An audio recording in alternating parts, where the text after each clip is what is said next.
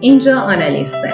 آنالیز یک پادکست روانپزشکیه که با هدف بررسی مشکلات روانپزشکی نوجوانان و جوانان و کمک به حل مشکلات اونها قصد خدمت رسانی داره. یکم مشکلات شایع در جامعه جوان و حتی نوجوان امروزی موزل سوء مصرف مواد و اعتیاده. متاسفانه تعداد مخدرها و روانگردان روز به روز بیشتر میشه ضمن اینکه دسترسی به اونها هم راحتتر میشه. در بین موادی که مورد سوء مصرف قرار می‌گیره دسته که به عنوان محرک ها نامیده میشه مانند آمفتامین و کوکائین در سالیان اخیر شیوع مصرف بالایی پیدا کرده. از اونجا که مخاطب این پادکست می‌تونه جامعه بزرگی باشه خواهش می‌کنیم ما رو در نشر پادکست همراهی کنید. هدف از این سری پادکست ها افزایش سطح آگاهی جامعه است. من تارا به همراه دکتر علی زیایی فارماکولوژیست و استاد دانشگاه میزبان آقای دکتر ابراهیم واحد روانپزشک و عضو هیئت علمی دانشگاه هستیم. در صورتی که در این زمینه تجربه دارید که می‌خواید با ما در میون بگذارید و یا نیاز به مشاوره پزشکی دارید مشکلتون رو با ما از طریق واتساپ به شماره 0919 175 49 مطرح کنید. در اپیزودهای بعدی به اونها خواهیم پرداخت. آنالیست رو می‌تونید در اپلیکیشن های پادکست مثل Google Podcast، Apple Podcast، Castbox و شنوتو دنبال کنید. آیدی ما در تلگرام هست آنالیست پادکست چنل. آقای دکتر واحد سلام عرض می‌کنیم در این اپیزود با محض آمفتامین و متامفتامین در خدمت شما هستیم بفرمایید سلام عرض می‌کنم خدمت شما با آمفتامین ها که اسامی متعددی مثل آیس یخ کریستال کریستال مت سرعت و انواع مختلف دیگه داره. داروی هستن که برای درمان در واقع در شایدترین بیماری که ADHD هست به کار میرن اما مثل هر داروی دیگه ممکنه که مورد ابیوز یعنی سوء مصرف قرار بگیره. بعضی از افراد اینها رو برای افزایش عمل کرد و به اصطلاح دوپینگ کردن استفاده می‌کنن. رانندگان کامیون در سفرهای طولانی تاجرایی که در جلسات متعدد مشارکت کنن گاهی وقتا متاسفانه ورزشکاران و به وفور دانشجویان برای بیشتر بیدار موندن یا تمرکز بیشتر ازش استفاده می‌کنن و چون در این حالت احساس می‌کنن که تمرکز بیشتر شده و انرژی جسمی و روانی اضافه شده این خودش باعث تداوم مصرف میشه. سلام عرض می‌کنم جناب استاد واحد. خوش آمدین. همچون که فرمودین خب استفاده هایی داره به صورت غیر قانونی استفاده های یا مورد مصارف طبی این دارو چی هستش؟ لطفا بفرمایید. هر داروی یا ماده که توسط درمانگری تجدید بشه مورد استفاده بجاست و اگر توسط خود فرد استفاده بشه ابیوز بهش تعلق یعنی سوء مصرف. که بسیاری از داروهایی که مورد سوء مصرف قرار بگیرن می‌تونن بدن ایجاد وابستگی بکنن. در کل بین داگ های روانپزشکی فقط محرک های مغز و مضعف های مغز یعنی متامفتامین و بنزودیازپین هستن که بیشترین وابستگی رو وجود داره. بقیه داروها اصلا چنین به اصطلاح پتانسیلی ندارن مثل داروهای ضد سر داروهای ضد افسردگی داروهای ضد سایکوز داروهای تثبیت کننده خود. و این باور متاسفانه رایجی که باور اشتباه که تمام داروهای روانپزشکی اعتیاد آورن در حالی اینگونه نیست. محرک ها استفاده بجاشون همونجوری هست در ADHD که در این بچه ها پرفعالیتی و هایپر رو در اولین دوزهای مصرف در چند روز مشخص کم می‌کنه. و آخرین علامتی که از بین میره از بین رفتن تمرکز هست یعنی حواس پرتی از بین میره. اما متاسفانه خب چون اینها اشتها و وزن رو کم می‌کنن از طرف ادهی برای کاهش وزن و اشتها استفاده میشن. اما به این اثر چون تحمل پیدا میشه و بعد از مدتی لزوم افزایش دوز هست این کاربرد علمی ها نیست. یا همینجور از کردن برای دوپینگ کردن هم همین کاربرد غیر استاندارد هست. کاربرد دیگه که علمی هست نارکولپسیه نارکولپسی یعنی چرت زدن های مکرری که فرد در زم در روز ممکنه 20 بار برای دقایقی چرت بزنه و این زمان کوتاه خواب 5 6 دقیقه‌ای حتی به خواب رم میره و خوابم می‌بینه که اکثر تصادف‌های رانندگی توسط افراد نارکولپتیک به اصطلاح داره نارکولپسی اتفاق میفته مورد استفاده کش اینه که در فراموشیایی که افراد سنین بالاتر دارن اگر یه دوز 5 میلی یا 10 میلی ریتالی رو بهشون داده بشه چنانچه افسردگی داشته باشن که افسردگی سالمندی خیلی با آلزایمر اشتباه میشه. اگه افسردگی داشته باشن بعد از رو یا یک ساعت شروع کنن به حرف زدن و تمرکزش خوب میشه ارتباط اجتماعی خوب. اما اگر آلزایمر داشته باشن چندان پاسخی به درمان نمیدن. و این تست البته اگه انجام میشه شاید روزای تعطیل باشه بهتره که برای اینکه شبکه باشه تا صبح نمیخوابه مورد بعدی که خود همین محرک ها برای به اصطلاح کم انرژی بودن های افرادی که نوراستنی دارن یعنی خستگی روانی دارن یک درمان هست. یا برای کسانی که افسردگی دارن که به درمان های مرسوم و معمول پاسخ نمیده چنانچه اضافه بشه به ضد افسردگی ها اثر اون ضد افسردگی ها تشدید میشه و پاسخ سریعتری گرفته میشه. خیلی متشکرم استاد. همونطور که فرمودیم پس مصرف درمانی زیادی داره. البته خب شرایطی که فرمودین باز باید زیر نظر متخصص باشه. بیماری های دیگه ای که ممکنه که در حقیقت با مصرف این دارو وضعیت شخص وخیم تر بشه ممکنه وجود داشته باشه. مثلا فشار خون یا عواقب مثل مثلا سکتای قلبی مغزی درسته؟ دقیقا هم که اشاره مهمی برای کسانی که 6 سال به پایین هستن عملا تشخیص بیش فعالی رو نمیشه از کتابی داد. میشه به سمت بیش فعالی رو میرن. و اینا به اصطلاح آمفتامین ها بهتر جواب میدن اما بعد سه سال 6 سالگی به بعد به ریتالین موثر تره ترکیب دیگه به اسم اتوموکستین هست که این در بچه های کمتر از 6 سال هم می‌تونه اون تحریک پذیر رو و پیشفعالی رو آروم کنه. جالب اینه که این محرک ها بچه های معمولی رو بیقرار می‌کنن و نارام ولی بچه های بیشفعال رو آرام می‌کنن و شاید 40 50 درصد بیشفعالی ها میمونه برای سنین بعد از بلوغ و بیشفعالی بزرگسالی رو که یکی از تشخیصایی که اکثرا از ذهن دوره ایجاد دکتر این موادی که الان سوء مصرف میشه توسط گروه هایی که فرمودی اینا همون داروهایی هستش که برای بیماران مصرف میشه یا نه؟ به صورت موارد غیر قانونی و ساخت و سنتز در آشپزخانه های تولید این مواد تولید میشه و اینکه دوزی که در بیماران استفاده میشه با دوزی که مورد ابیوز قرار می‌گیره آیا یکسان هستش یا ببینید این محرکات درمان اصلی بیشفعالی هستن. یکی از مشکلات این بود که چون نیمه کوتاهی دارن و کودک لازم بود که وقتی مدرسه میره یه, دارو بخوره. توی مدرسه هم ساعت ده یه قرص دیگه ای و ساعت دو بعد یکی دیگه الان با ترکیبات long acting طولانی اثر که ده ساعت باقی میمونن این مشکل برای نخوردن دارو در مدرسه و بعد از ظهر حل شده و مادر کارشون خود راحتتر شده. وقتی توسط درمانگر تجویز بشه درمانیه. ولی توسط خود فرد مشکلی که وجود داره که بچه های دیگه خانواده که ممکنه بیش فعال نباشن از داروهای اون بچه اصطلاح abuse کنن و استفاده کنن. و اینجا میشه سوء مصرف اما بچه های بیش به طور واضحی تحریکاتشون با ریتالین آروم میشه. ولی بچه های معمولی آژیته و اصطلاح مضطرب میشن و بیقرار میشن و بعیده که اشتیاق بیشتری به تداوم مصرف داشته باشن. ولی در بزرگسالان متاسفانه دیده میشه که سوی مصرف میشه. ارزم که آیا همون دوزی که برای بچه ها استفاده میشه ابیوز میشه یا نه؟ با دوزهای بالاتری ابیوز میشه؟ حتما با دوزهای بالاتری.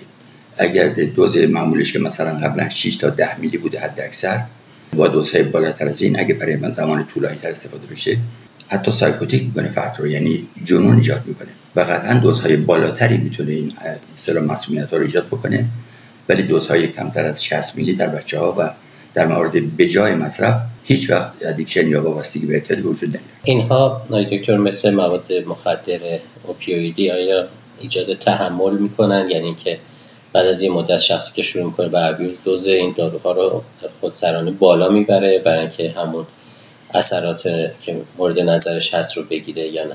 جالب اینه که بچه های ADHD یعنی بیش فعال این دوز تحمل ایجاد نمی‌کنه و با همون دوز اولیه که به اصطلاح دارو باید پرو فرد بشه دیگه در روان پزشکی اشکال اینجاست. مثلا یه بیمار قلبی با یه دونه دیگوکسین 25 صدم کنترل میشه مثلا. ولی در روان پزشکی باید دارو پرو به اون فرد بشه. اگه بچه مثلا با 20 میلی ریتالین کنترل شد بدون اینکه نیاز بیشتری به مصرف بیشتر داشته باشه یعنی بدون اینکه tolerance یا تحمل ایجاد بشه با همین مقدار کنترل میشه. ولی در abuse هست که نیاز مصرف فزاینده ای پیدا میشه. و این خطر مسمومیت رو تشدید می‌کنه درسته؟ حتما همینطوره. و تازه علائم اختلالات روانپزشکی دیگه ای وجود داره که اگه بخواید میشه بدن. به بله. تک تک نام. حتما. خیلی متشکرم. استاد اینجا دارو همونجور که فرمودین ترکیبات محرکی هستن. شاید این سوال پیش بیاد که ترکیبات محرک چطور در بچه که بیش فعاله استفاده میشه. به دلایل نامعلوم این داروها روی اثر paradoxical داره. اون که انتظار داریم رو ایجاد نمی‌کنه. آرام بخش ها در بچه های معمولی relaxation ایجاد می‌کنن. ولی در بچه در بچه بیش فعال به شدت تحریک پذیر شد و محرکات در بچه های معمولی agitation و بیقراری و نایستایی به سال ایجاد می‌کنن ولی در بچه بیش فعال یک آرامش ایجاد جناب استاد الان اگه بخوایم بگیم که کسی که مصرف کننده است چه علائمی داره از چه نشانههایی می‌تونیم متوجه بشیم که این شخص مصرف کننده این مواد هستش؟ و اگه ناگهان این دارو رو قطع کنه یا بهش نرسه چه اتفاقاتی ممکنه براش بیفته و علائم ترکش رو هم راجبش بفهم تشخیص اینه که خود فرد به یک احتیاط دارن به دادن برسه. ولی در واقع علائمی که در جسم یا روان پیدا میشه متفاوت هستن. تپش قلب پیدا می‌کنن. فشار خونشون بالا میره. اشتهاشون کم میشه. در دراز مدت وزنشون کم میشه. تمام موادی که موتور مغز رو تند می‌کنن اشتها رو کم می‌کنن. به جز استثان هشیش که گفتیم. اشتهایی ایجاد می‌کنه که بی اندازه هست. یا حالت ضعف عضلانی احساس توانایی بیش از حد بهشون دست میده. ولی بعد از مدت کوتاهی که اثر این دارو از بین میره درست تمام علائم برعکس پیدا میشه. مصرفش بیخوابی می‌داد محرومیت از اون پرخوابی ولی خوابهای کابوسی مانند بسر میده مصرف انرژی زیادی می‌داد. قطع مصرفش به طور ناگهانی دل تارژی یعنی بیحالی و بیرمقی می‌کنه مصرفش فشار خون رو بالا می‌برد قطع مصرف برعکس عمل کنه اون حالت سردرگمی و بیقرار بودنی که فرد با یک سر راه بره یا پرحرفی بکنه در در مصرف هست و وقت مصرف بیرمقی و به نای حرکت و فعالیت نداشتن جد یعنی تمام موادی که به نوعی موتور مغز رو تون می‌کنن قطع مصرفشون همون اثرات رو به صورت معکوس میده خیلی متشکرم. استاد راجع به اینکه این ترکیبات اسامی مختلفی دارن دقیقا باز یه بار دیگه هم بپرسیم. اول اشاره فرمودید که شیشه چه ترکیبیه اکستازی چه ترکیبیه و اینا آیا با هم دیگه تفاوتایی رو دارن. یه خورده باز بیشتر راجع به این ترکیبات که در کلاب ها استفاده میشه بفرم بر ترکیباتی که آمفتامینی هستن amphetamine like به اصطلاح اسامی مختلفی مثل ice یا یخ crystal crystal meth و مت آمفتامین که همون شیشه اصلی داشته باشن؟ ریتالین جزو آمفتامین است حتما در آزمایشگاهی داروسازی بزرگ ساخته میشه و مت آمفتامینی که به صورت دستساز ممکنه که در آزمایشگاه خونگی هم ساخته بشه. تفاوت‌های عملکردی بسیار زیادی داره برای اینکه متامفتامین قدرتمندترین نسبت به اینها و همون چیزی که در بسیار شیشه بهش گفته میشه. و این خشونت یکی از تبعات و همراهان مصرف متامفتامین است و حتی در خیلی از قتل ها می‌بینید که افکار پارانویدی که فرد مصرف کننده پیدا کرده باعث میشه که خشونت منجر به قتل ایجاد بشه. آقای دکتر ترکیباتی که به عنوان ضد افسردگی استفاده میشن برای مثل مثلا بوپروپیون آیا اونها می‌تونن همین تفکرات پارانوید و افکار خشونت آور رو همراه داشته باشن؟ چون همیشه یک گاردی هست نسبت به مصرف داروی ضد افسردگی بحث اعتیادشون بحث حالا مواردی که ممکنه تغییراتی که در خلق و خو ایجاد بکنن و وابستگی ایجاد بکنن. بوپروپیون که یک داروی ضد افسردگی در واقع یک حلقه که در رفع افسردگی و در کم کردن اشتها نتیجتا کم کردن وزن در بیشتر شدن تمرکز و در این حال در نوراستنی یا خستگی روانی به میره. در این حال که لیبیدو یعنی توانایی توانایی جنسی رو بیشتر می‌کنه. فقط در کسانی که سابقه سوء مثلا مواد دیگه دارن این می‌تونه بلت الیشن خلقی یا شادی که ایجاد می‌کنه باعث سوء مصرف بشه. وگرنه هیچ داروی ضد افسردگی دیگه چه سه حلقه یا مثل ایمیپرامین و غیره یا ترکیبات ضد افسردگی مثل ترازودون نفازودون و انواع دیگر هیچ کدومشون باعث ایجاد به اصطلاح باعث ابیوز نمیشن. اما خب به بوپروپیان که اشاره فقط در کسانی که سابقه سوء مصرف ماده دیگری رو دارن به نوعی می‌تونه ابیوز بشه. ولی باز کمتر از آمفتامین ارزش پس همینجور که فرمودین اگه کسی خلق پایین یا مود پایینی داره و افسرده هستش بهتره که به روانپزشک مراجعه بکنه و استفاده از این مواد محرک و نیروزا رو به صورت خودسرانه برای رفع مشکلش استفاده نکنه چرا که بعدا دچار مشکلات بیشتری خواهد شد. دکتر میشه یه مقدار باز توضیحات بیشتری بفرمایید در مورد دارویی که در کلاب استفاده میشه مثل اکستازی و اینکه چه مواردی باعث میشه که افراد سوق داده میشن به مصرف اینها و کجاها میشه یه مقدار بیشتر حواسمون جمع باشه.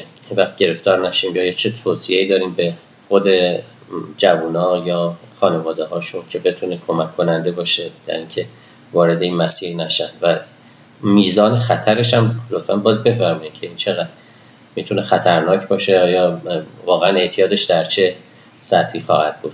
جوونا و البته بیشتر نوجوانا از همتاهای هم دیگه چیز بیشتر یاد می‌گیرن. و یک به نوعی احساس می‌کنن اگر نشانه بزرگتر بودن هست مصرف اینها و یه جوری ممکنه مورد تمسخر هم تا قرار بگیرن اگه مصرف نکنن. اینی که این جمع ها متاسفانه بدآموزیاش بیشتر از جنبه های مفیدشه یکی از آمفتامینایی که به اصطلاح آمفتامین جایگزین میشن همون اکس اکستازی ما که این اثرات ذهنی عین آمفتامین ایجاد می‌کنه و به صورت قانونی زمانی به عنوان روان درمانی به کار میره برای abreaction و عقد گشایی و ریختن بیرون complex های روانی. ولی بعدا دیده شد که عوارضش بیشتر از اثرات درمانی که مورد انتظاره. حتی در جوانایی که در کلوپ جمع میشن دارم دیگه ترکیبات به اصطلاح متعددی استفاده میشه که یکی از همان ترکیب اکس هست. و اینها یکی از مسائلی که وجود میاد فراموش کردن اتفاقاتی که در ضمن مصرف بعدش وجود میاد. و این خیلی از موارد rape یا تجاوز به عنف و موارد مشابه یا حتی قتل در این موارد دیده شده. داروی باشگاهی به اصطلاح داروی کلوپ ها کتامین و روهیپنول به اصطلاح که فلونیترازپام و گاما هیدروکسی بوتیرات یا GHB LSD و همون اکس یا اکستازی و کتامین. اینا داروی هستن که به صورت دست جمعی در رقص های دیوانوار مورد سوی مصرف قرار می‌گیرن. و فرد نمی‌تونه خاطری از این اتفاق بیاد. بری گاهی وقت تو نوشیدنی فرد میریزن و بدون اینکه اثرات اون رو متوجه بشه مصرف می‌کنه مزه نوشیدنی هم تغییر نمی‌کنه. بین اینها متامفتامین یا همون شیشه که مرسوم تره و سهل الوصول تر احتمالا به خاطر اینکه در آزمایشگاه خونگی هم ساخته میشه خیلی مواقع باعث ایجاد خشونت های متعددی شده. خب پدر مادر همچنان که بایستی به جنبه تربیتی بچه معاشرین فرد را حتما بشناسن. چون اینها وقتی که دست جمعی میشن از همدیگه تاثیر میپذیرن و مورد تمسخر کسانی قرار ممکنه بگیرن که این مطالب رو استفاده نمی‌کنن. و برای نشان دادن اینکه ما بزرگ شدیم متاسفانه شروع از سوی مصرف این مواد خیلی متشکرم استاد چه چیزی باعث تداوم مصرف این مواد میشه؟ هم خود آمفتامین ها و هم آمفتامین طراح یا متامفتامین و ترکیب دیگه به خاطر اینکه دوپامین رو باعث ترشحش میشه و دوپامین انگیزه تازه جویی و تلاش و فعالیت بیشتر ایجاد می‌کنه به نوعی مرکز پاداش مغز رو تحت تاثیر قرار میده. و فرد شرطی میشه برای رسیدن به همون لذتی که در دفعه قبل داشته. و خود این لذت لذت بعدی رو تداوم متشکرم. استاد در زندگی شخصیشون این افراد چه خصوصیاتی پیدا می‌کنند؟ یعنی بعد از اینکه این مواد رو مصرف کنند چه تغییراتی می‌کنند در کل؟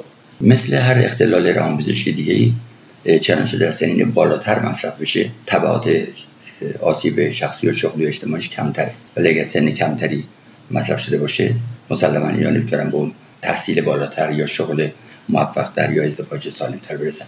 مثل همه مواد دیگه باعث تخریب عملکرد فرد میشه. نه رفتارهای تکانه ای دارن کسانی که اینو مصرف می‌کنن. حالا در زمانی که مصرف می‌کنن یه حالت هایی دارن در فاصله بین این مصارف یا باز حالت دیگه رو تجربه می‌کنن حتما همینطوره. مثلا متامفتامین یا شیشه ضمن مصرف افکار پارانوید و بدبینی و سوء زنی ایجاد می‌کنه باعث میشه که فرد به ظریفترین و غیر مرتبط ترین مطالب رو هم دیگه بس به هم دیگه قتل که ایجاد میشه تو هم مثلا متامفتامین به طور کمشی و البته نیست تو جامعه. ضمن که مصرفش چنین پرخاشگری ایجاد می‌کنه در ظاهر ابتدا با دوز پایین همدلی و صمیمیت میده ولی با دوز بالاتر و مصرف تر این پرخاشگری زیاد میشه و با قطع مصرف یعنی محرومیت از آمفتامین فرد در اینی که بیحاله برای رسیدن به این ماده حاضر هر کاری بکنه. جناب استاد چه اختلالاتی همراه با مصرف این مواد دیده میشه؟ آیتور ببینید همه این مواد به نوعی در کسانی که اختلالات شخصیتی دارن به بیشتر مورد ابیوز قرار می‌گیره. بچه های بیش فعال اگر اختلالات رفتاری هم داشته باشن احتمال اینکه گرایش به پیدا کنن بیشتره. اون اودیدی یا اختلال بی‌اعتنایی مقابلی که در بچه های 3 تا 6 ساله است بعدها ممکنه که بعدا با سوی مصرف مواد همراه بشه. گرچه مصرف مواد توسط والدین ترغیب کننده بچه ها در به مصرف مواد ممکنه بشه. اما مشکل فعلی این نیست که پدر یا مادر مصرف می‌کنن به بچه ها ممکنه که مبتلا بشن. چون این غیر قابل انتظار نیست. مشکل اینه که پدر مادر بسیار تصفیه کرده شریف و با ایمان می‌بینی که بچه هاشون به سمت همچین موادی میرن. و این شرایط اجتماعی هستش که زمینه رو برای رفتن به سمت این مواد آماده می‌کنه. در دسترس بودن این مواد باعث میشه که وقتی یک بار مصرف کرد به سمت اون لذتی که قبلا برده جذب بشه و باز هم تاکید می‌کنیم همتاهای این افراد همتاهای نوجوان ها بیشتر در این اکیپ ها باعث ترغیب سوء مصرف میشن. جناب استاد راجع به روش های ترک این مواد هم بفرمایید که از چه پروتکلای استفاده میشه و چقدر اثر بخش است در مورد بیش فعالی کم توجه کنار گذاشتن این مواد رو به صورت ترک شاید بهتر باشه که نگیم. برای که این بیش فعالی معمولا کمتر از 15 سالگی یا با اوان بلو شاید 40 یا 50 درصدش خوب میشن در اونایی که باقی مانده این مسئله هستن اونا ممکنه که نیاز به درمان داشته باشن. اما اگه کسی ساله بوده که معمولا سراغ این مواد نمیره اگر بره اون بایستی چون تحمل پیدا می‌کنه باید هی دوز رو مرتبا اضافه کنه در مورد ترک بگیم. بهترین دارویی که برای ترک در این میشه داد همون بوپروپیون یا زیبان هستش که نورادرالین و دوپامین رو زیاد می‌کنه و انرژی که می‌خوان میده متاسفانه اینا با اون انرژی کاذبی که خوب کردن خیال می‌کنن که با چیزی مصرف کنن که همیشه اون انرژی داشته باشن. و این ریشه در همون باور غلط داره که نوعا اکثرا مردم فکر می‌کنن که وقتی حالشون خوبه که خیلی خوشحاله در که خلق نرمال لزوما شاد نیست و یه ترنگی از غم ممکن داشته باشه. برای که کسانی که یک سر خوشحالن و لودگی و مسخرگی اینا احتمالاً شاید عقب ذهنی داشته باشه چون نمی‌تونه یه فردی که از نظر هوشی نرمال یا بالاتر نرمال تاوان خرد رو با اون افسردگی در زمانی از عمرش بستن بر اساس فرمایشات شما کسی که حالا در این مواد مصرف می‌کنه به خاطر اثراتی که داره چه مشکلاتی رو ممکنه تجربه بکنه؟ در کردم ضمن مصرف ممکنه که پرخاشگری و خشونت شدید به وجود بیاد. ولی قطع مصرف یا محرومیت از اون بزرگترین علامتی که میده افسردگیه و این افسردگی به ابعاد خودکشی ممکنه که برسه. ضمن مصرف اختلالات استرابی بیشتر می‌گیره حالت پانیک پیدا می‌کنه.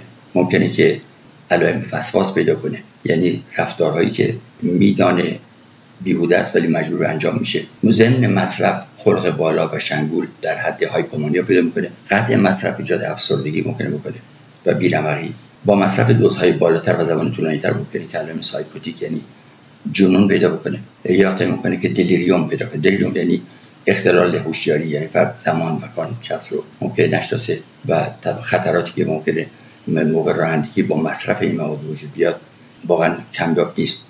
مصرفش بی اندازه خواب رو کم می‌کنه ولی قطع مصرفش پرخوابی به صورت کابوس های بد ایجاد می‌کنه. مصرفش اوایل کمی انرژی جنسی فرد بالا می‌بره چیزی که رو دنبالش هستن ولی به محض اینکه دوز بالاتر طرف با هم دوز قبلی می‌تونه که ایجاد کاهش توانایی جنسی بکنه با آنچه که می‌خواستن برعکس ایجاد بشه. و دوزهای بالای مصرف این مواد به هر شکل می‌تونه آسیب زننده باشه و قطع مصرف دوزهای بالاتر حتما تبعات بیشتری از مصرف دوزهای پایینتر. داره یکی از مسائلی که در جسم ایجاد میشه همون که اصلا تاکیکاردی تپش قلب با رفتن فشار خون آریتمی قلبی و بلوک قلبی و گاهی وقتا به علت پرفورش شدن پارش شدن رگ‌های ریزی که در مغز خونریزی مغزی آنفارکتوز میوکاردامپرس قلبی و اینا تبعاتی که در اینا ممکنه که پیدا بشه. مصرفش لرزش ایجاد می‌کنه و قطع مصرفش دقیقا علائم نوراستنی یا خستگی روانی ایجاد همینجوری افراد فکر می‌کنن که وقتی که خوشحالن حالشون به در که اینطور نیست. و اگر انسان یک خود کنترل یا سلف کنترل داشته باشه می‌تونه با زیر سال بردن عملکرد خودش در طول روز حتی 5 دقیقه 10 دقیقه به این کار اختصاص بده می‌تونه عملکردش رو روز بهتر بکنه و ترمزی بر خودش بزنه. عاقل کسی که از تجربیاتی که دیگران داشتن استفاده می‌کنه چون هر تجربه حاصل دردسری است. ولی غیر عاقل کسی که از اونچه برای خودش هم اتفاق میفته عبرت نمی‌گیره. و می‌بینی که آدما تو شرح حالشون که توضیح میدن بارها و بارها از یک موضوع لط بخوردن زمانی از عمر اعتماد کردن لط بخوردن دوباره اعتماد کردن دوباره اعتماد کردن. و این تکرار وقوع نشون میده که عبرتی نگرفتن. ما اونقدر عمره می‌کنیم که بتونیم همه چیز رو خودمون تجربه کنیم. و آنچه که دیگران تجربه کردن می‌تونه حاصل رنج های باشه که کشیدن. و ما می‌تونیم تجربه رو لاقل استفاده کنیم. خیلی متشکرم آقای دکتر مطالب ارزنده فرمودید. ان ما در جلسات بعد هم در خدمت خواهیم بود. سپاسگزارم آقای دکتر. ممنون از توضیحاتتون. انشالله در اپیزود بعد با مبحث کوکائین در خدمتتون خواهیم متشکرم از دعوتتون. تشکر. خدا نگهدار.